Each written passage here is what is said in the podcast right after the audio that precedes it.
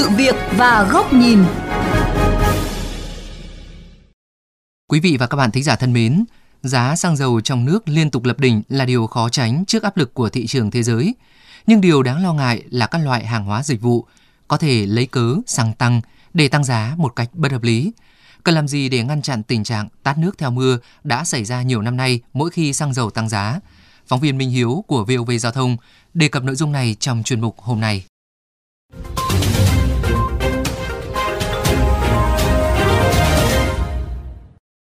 Kể từ khi dịch COVID-19 bùng phát mạnh, việc chi tiêu của gia đình chị Nguyễn Thị Phượng ở Đống Đa, Hà Nội đã thắt chặt hơn trước vì thu nhập giảm sút.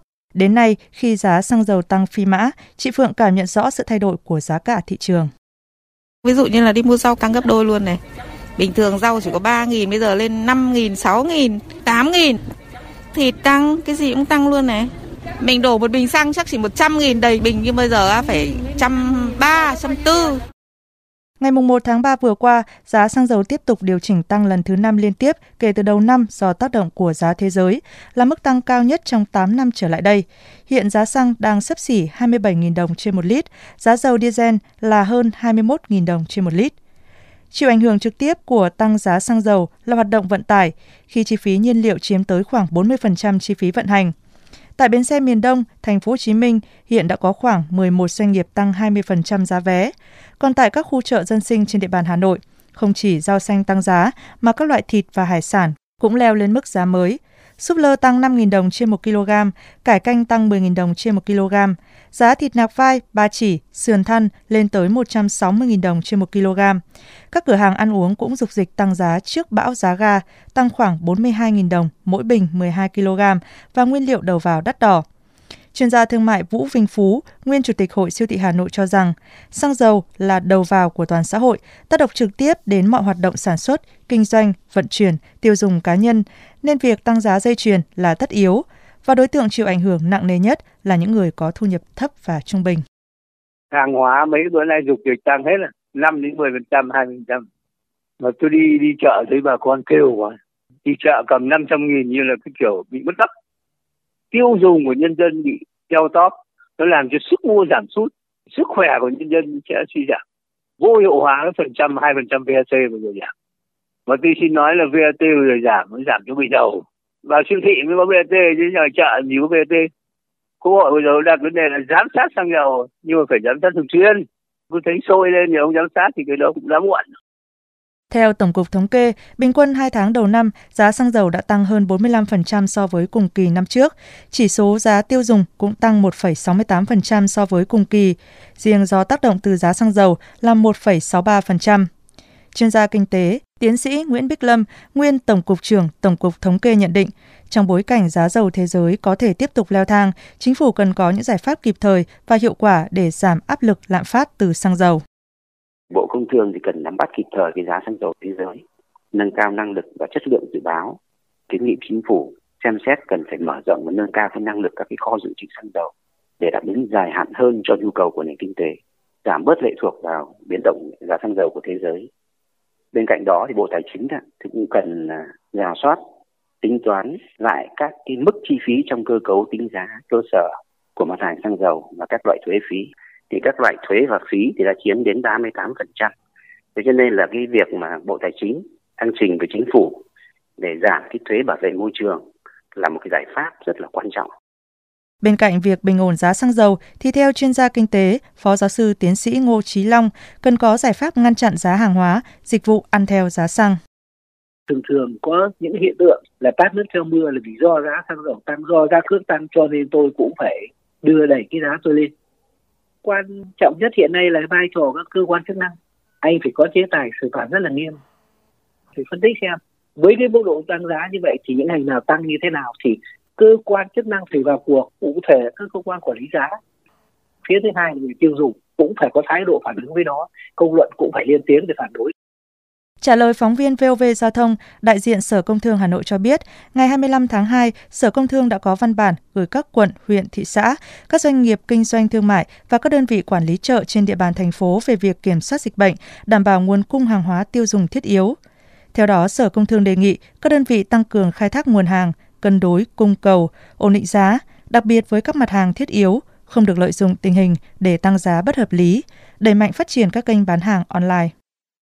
Đóng góp thêm những giải pháp để hạ nhiệt giá cả, chuyên gia Vũ Vinh Phú cho rằng Thứ nhất, tiếp tục tổ chức lại sản xuất, cung dồi dào lên, nhất là hàng hóa thiết yếu, lương thực, thực phẩm, rau hoa quả cho nhân dân.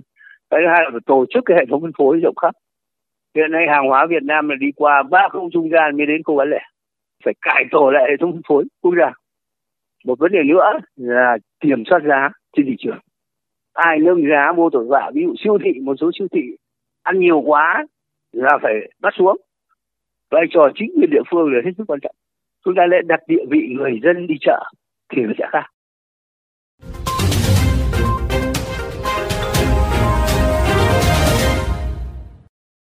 Thưa quý vị và các bạn, giá xăng dầu liên tiếp lập đỉnh là vấn đề thời sự được cả xã hội quan tâm.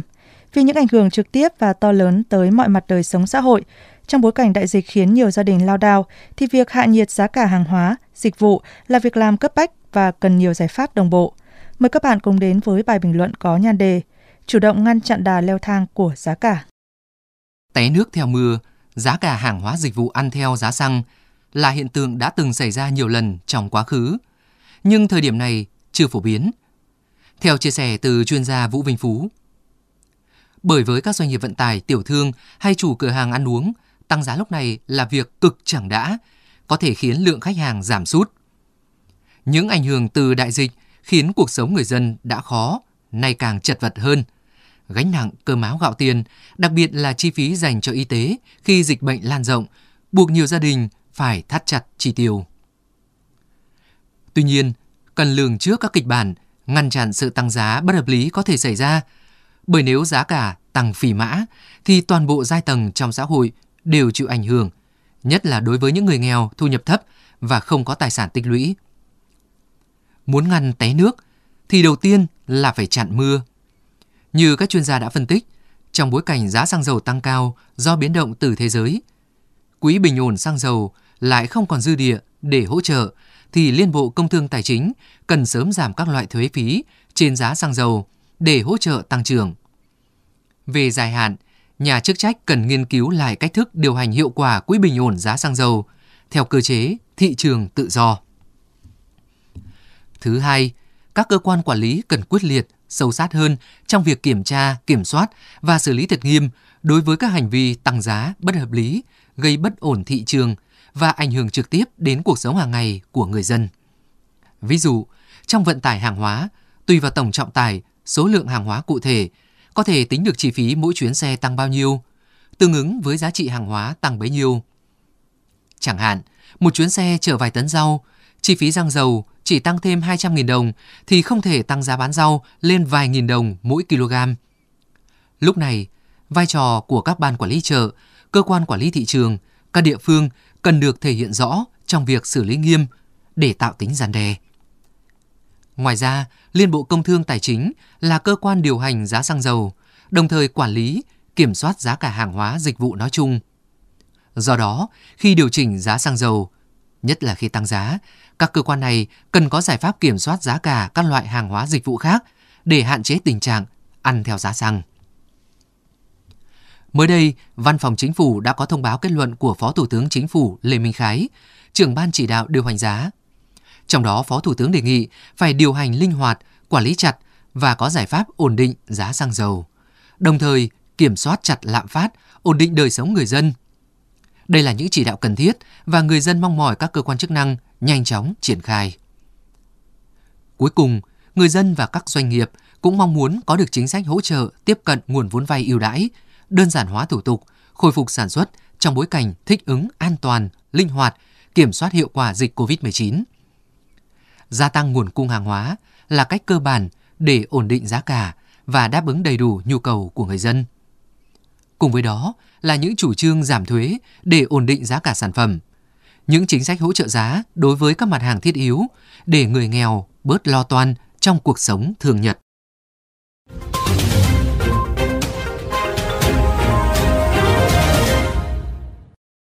Chuyên mục sự việc và góc nhìn hôm nay xin được khép lại tại đây. Quý vị và các bạn có thể xem lại nội dung này trên vovgiao thông.vn, nghe qua ứng dụng Spotify, Apple Podcast và Google Podcast. Cảm ơn quý vị và các bạn đã dành thời gian theo dõi.